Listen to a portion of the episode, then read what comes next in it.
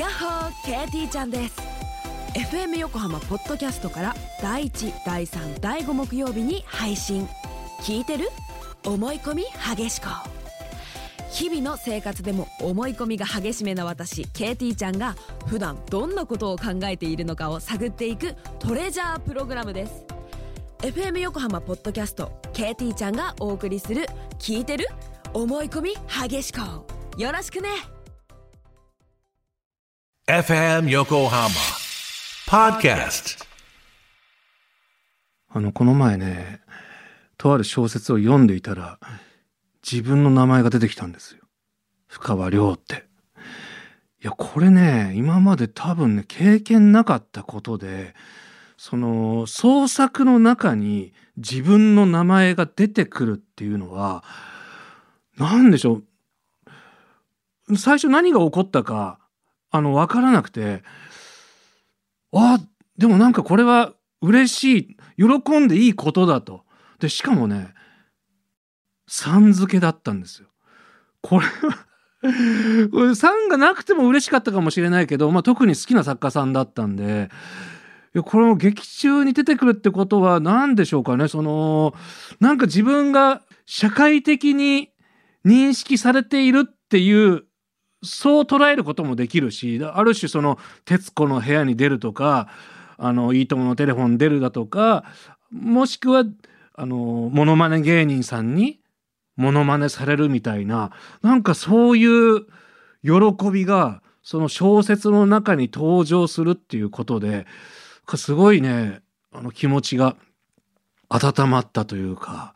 全然ストーリーにはね、大きな影響はないんですけども、雲の糸が少し、モチーフになっている。もしかするとモチーフと言ってはいけないのかもしれないですけど、雲の糸もちらっと、出てくるんですが、芥川龍之介のね、有名な作品、雲の糸。いわゆる文豪系のね、そういう作品、特に短編なんかを読むと、信じられないぐらい体脂肪がないんですよね。その余分な言葉が全くない。いや、多少このストーリ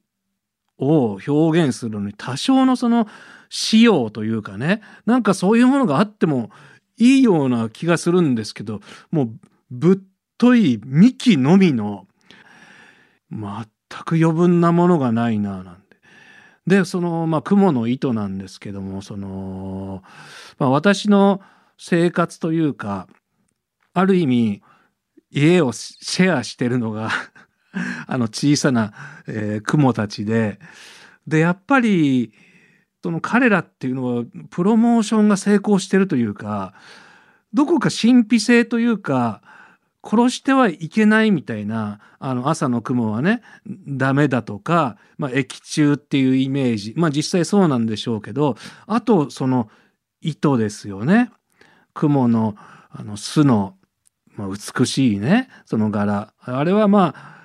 巣と言いますけど、実際は虫を捕らえるね、罠なわけなんですけども、糸にしがみついて地獄から這い上がってくるっていう、その普通に考えれば糸なんて切れてもおかしくないんですけど、雲の糸ならあり得るって思えちゃうところが、もうプロモーションの勝利なんですよね。実際科学的にも多分強靭さ、糸がいかに強いものかっていう、強いのにふわふわしたね感じが出せるっていうのは、科学的にもすごいことなんでしょうけど、とにかく雲っていうのはひとたび現れてもね、いや雲は悪いことしないから、悪さしないから大丈夫だからっていう、なんかこっち側の攻撃意識をそぎ落とすそのイメージを浸透させているので、今日までそれこそこの40代男性と一緒にシェアハウスできる状況にだ、これプロモーションうまくいってなかったら、ここまで人類とうまくね渡り合えてなかったんじゃないかと。それこそね、ケルアックのね、路上っていう作品があるんですけど、その中でもね、男がね、この部屋はすごく居心地が良くて最高だね。あの天井に張り付いている大きな雲を除いてはって言うんですよ。でそれに対して女性が、いやでも雲は何もしないから平気よみたいな、その何もしないから平気よっていうのがこの腑に落ちないところで、何もしないけど平気なんだけどサイズによりませんかと。このちっちゃいね、もう1センチでも満たないものが多少いてもね、私がシェアしてるのはね、同棲してるのはそれぐらいのサイズなんですけど、ひとたびもう5センチいや3センチ超えると、何もしないとはいえさすがにもう存在がなんかもう脅かしに入ってないですかっていうことになるんですよ。何もしなければいいのかと。この対極は何だろうって考えた時に、メンヘラ女子、すごく可愛いメンヘラ女子と一緒に住むのと、何もしないけどグロテスクな雲と一緒に生活するの、どっちが辛いんだろうって考えたら、やっぱり何もしないけどグロテスクな大きい雲と生活する方が、メンヘラ女子にね何されるっていうのはあまり細かくはね、具体的にはねお話ししませんが、ね、子供の頃ですね、千葉の館山というところに祖父母の家がありまして、もう山の中にポツンと一軒家みたいな感じの家がねできて、で大きなね犬を飼ってて、もう土地が広いから、何ですか、公園のターザンみたいなああいうロープが吊るされてあって、自由に行き来できるようなそういう庭もありましてね。で夏になるとよく父の車で帰省していたわけなんですけども、楽しい催しなんだけど気が重いことがいくつかあって、まず一つは船酔い、アクアラインがなかったから栗浜のフェリーで行くんですよ。で栗浜から木更津までですごく天気がよくって穏やかだったら全然揺れないんだけど、私三半規管が弱くて手ぶれの多い動画を見るとすぐトイレに駆け込んでしまうタイプの三半規管なので、やっぱり酔いにもねすごく脆弱というか、すぐもうね顔が真っ青になっちゃうんですよ。で祖父母の家に行くには船酔いを通過しなくちゃいけないっていうのがまず気が重い理由の一つ。あとは祖母が基本全裸っていう基本全裸でうろうろしてるっていうのが、もう幼ながらに衝撃で、縁側に行くといつもその祖母が全裸で横になってるっていうそういう感じで、迎え入れられて、でその全裸の祖母に遭遇するのと、あと水がね重いんですよ。その小学生の頃はお金を払って水を買うみたいな習慣がない、時代、学校の休み時間に水道の蛇口をひねって水をたくさん飲んで、真夏になるとあまりにも暑いので学校帰りに銀行寄って冷水液足で踏んで出るやつ、あれを飲んでね、もうなんか至福の時間をね味わっていたタイプだったので、水道水っていうのは飲料水としてメインだったんですよね。でその水道水を飲むんだけど、その館山の家はですね、水道がちゃんと引かれてないのか井戸水っぽかったんですよ。ぽかったというかね、とにかく重いお水でおばあちゃん家行くのいいけどお水飲みたくないなっていう、なんかそれも気が重くて、でこの重いお水に関して言うと、そんなおばあちゃん家に行くとお水が重いって思っていた少年もやがて大人になり、そのお笑いの道を志すと同時にですね、渋谷の街でナンパを始めるんですよ。まだ世に出てない頃、まだね、駆け出しの芸人仲間とお笑いの訓練だみたいな感じで、いわゆるストリートで声をかけるわけですよ。もうことごとく無視されるんですよ。そりゃそうですよね。もう今でこそね、なんか笑いやってるって言ったら多少足止めてくれるかもしれないけど、もう本当に名もなき若手、もう汚いね男が数人で声かけてもね、足を止めてくれるわけもない中、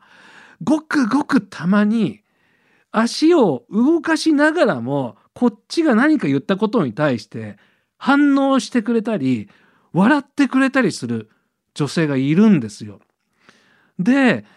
2人でナンパして、で2人の女性となんとかスペイン坂をこう上がっていって、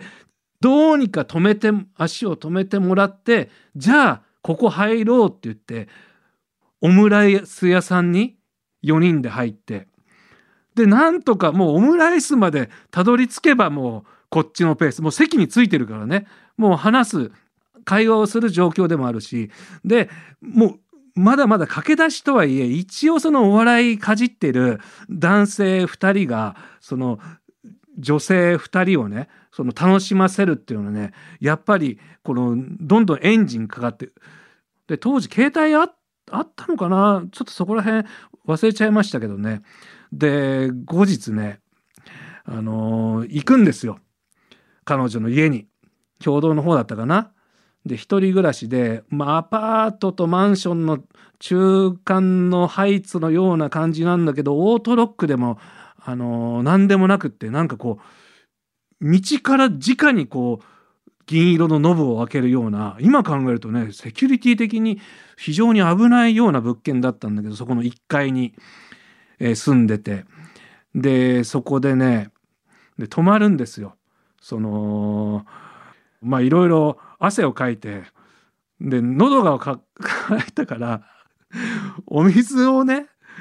お水が欲しいと言ってその女性に言うんですよ。でその時にあるけどなんとかしかないよみたいな。でそのなんとかっていうのは当時の私にとって、その私の辞書の中にないフレーズだったので、なんとかだとしても水なら全然いいよって言って、でその小さなね小さな冷蔵庫がこう床の上に乗ってるんですよ。でそこをこう開けて、で冷蔵庫からね持ってきたそのペットボトルこう開けてね、こう飲んだ時におばあちゃんちと同じ水だと思って、あの頃感じた何この重い水と思って、これ井戸水じゃないよね。でどうやら女性の中では普通にあったのか分かんないけど、その、ダイエットに効くのか分かんないけど、その、便秘を解消するのか分かんないけど、もう完全にそのおばあちゃん家で飲んだ水とつながった瞬間が20歳の時にありまして、で特にね、その今でもね、その共同で飲んだお水の重さと、あと忘れられないのが、その小さな冷蔵庫を暗闇の中で開けた彼女が照らされてるんだけど、その低いところに冷蔵庫あるからしゃがんでるでしょ。そのかかとを上げてじゃなくって、かかとをペタッとつけて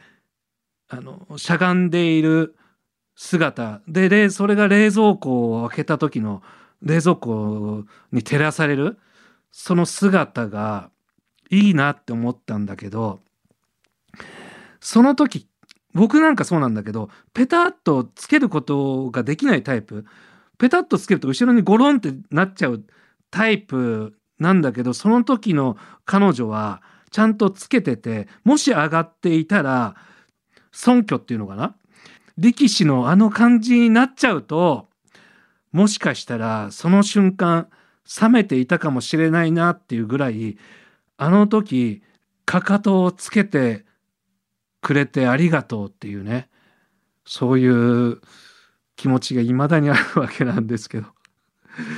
で、だいぶ遠回りしましたが、でかい雲が現れるんですよ。その立山のおばあちゃんの家に。で、これは本当にね、もう声を出さずにはいられないというか、怖すぎて出ないパターンかな。この廊下だったり扉を開けて、なんで今出てくんのっていうぐらい、わざわざ今じゃなくていいだろっていうタイミングでうわーっと出てくるんですよ。でそれを報告すると、いや雲はね液中だから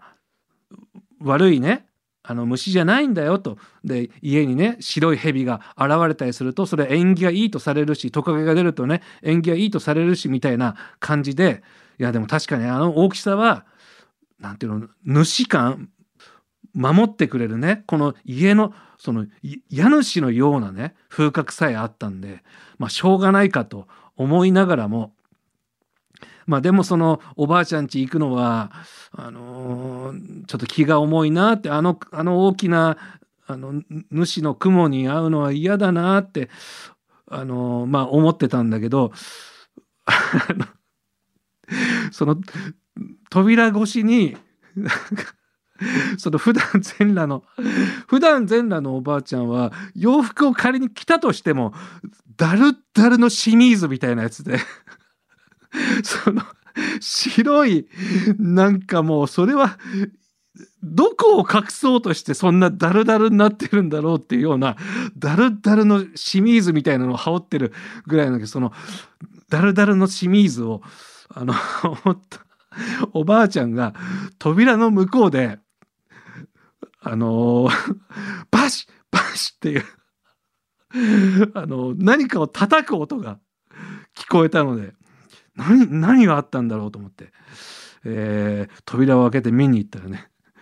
普通におばあちゃん主を殺してたんですねあんなに悪いことはしないからって言っていたのに、普通に主がね丸まっていましたね。ふかわりょうのローファイラジオ。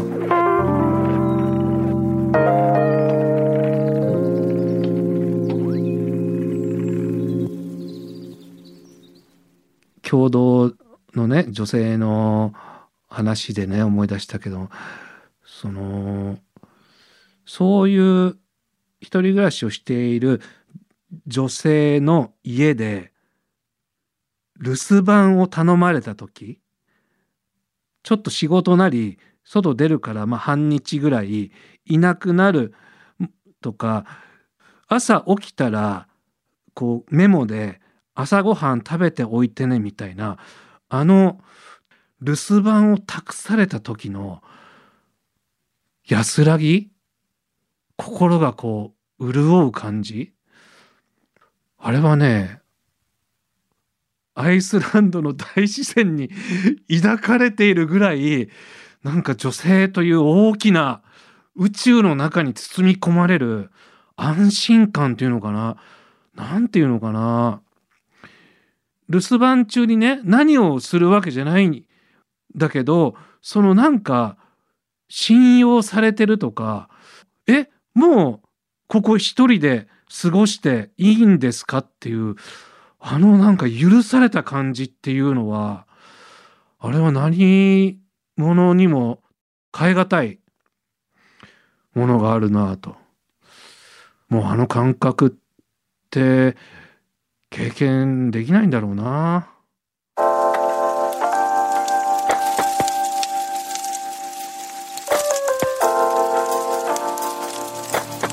深川亮のローファイラジオでね、うちの玄関がね防犯も兼ねていわゆるセンサーに反応して照明がつくタイプになってるんですよ。で極力何て言うんでしょうかね、一人だし、不在中のね、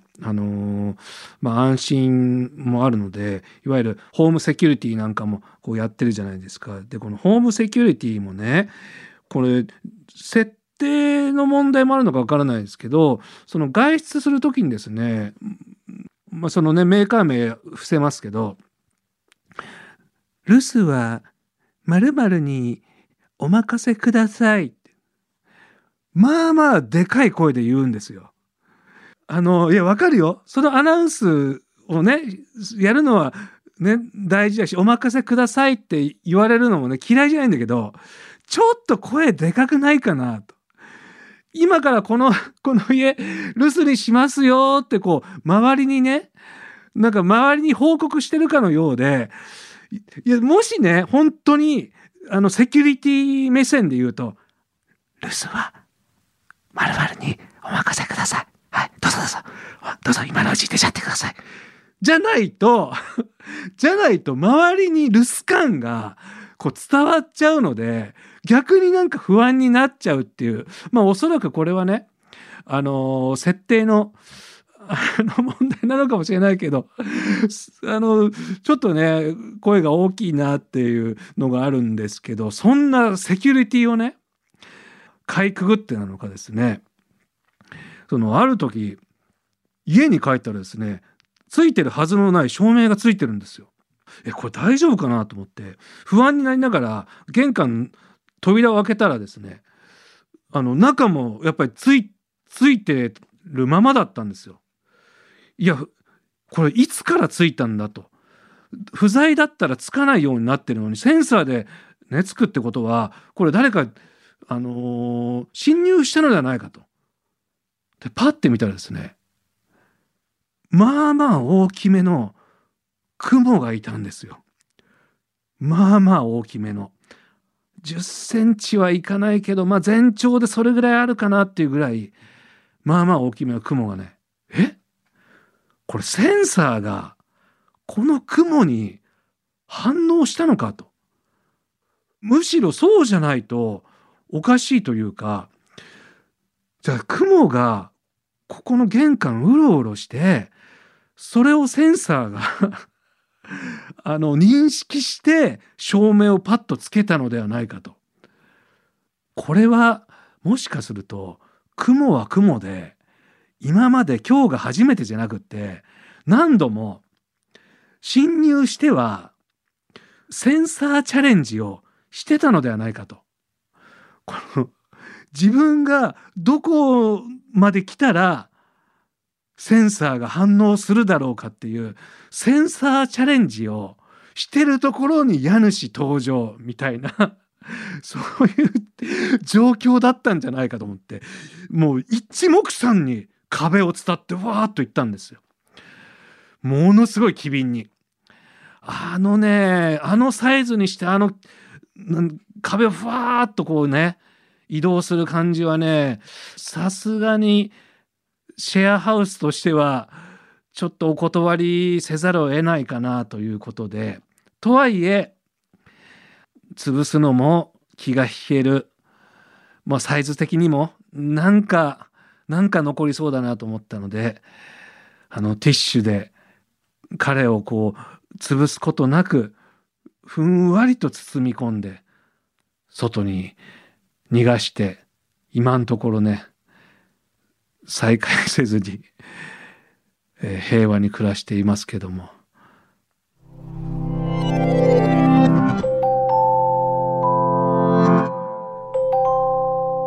深川亮のローファイラジオ。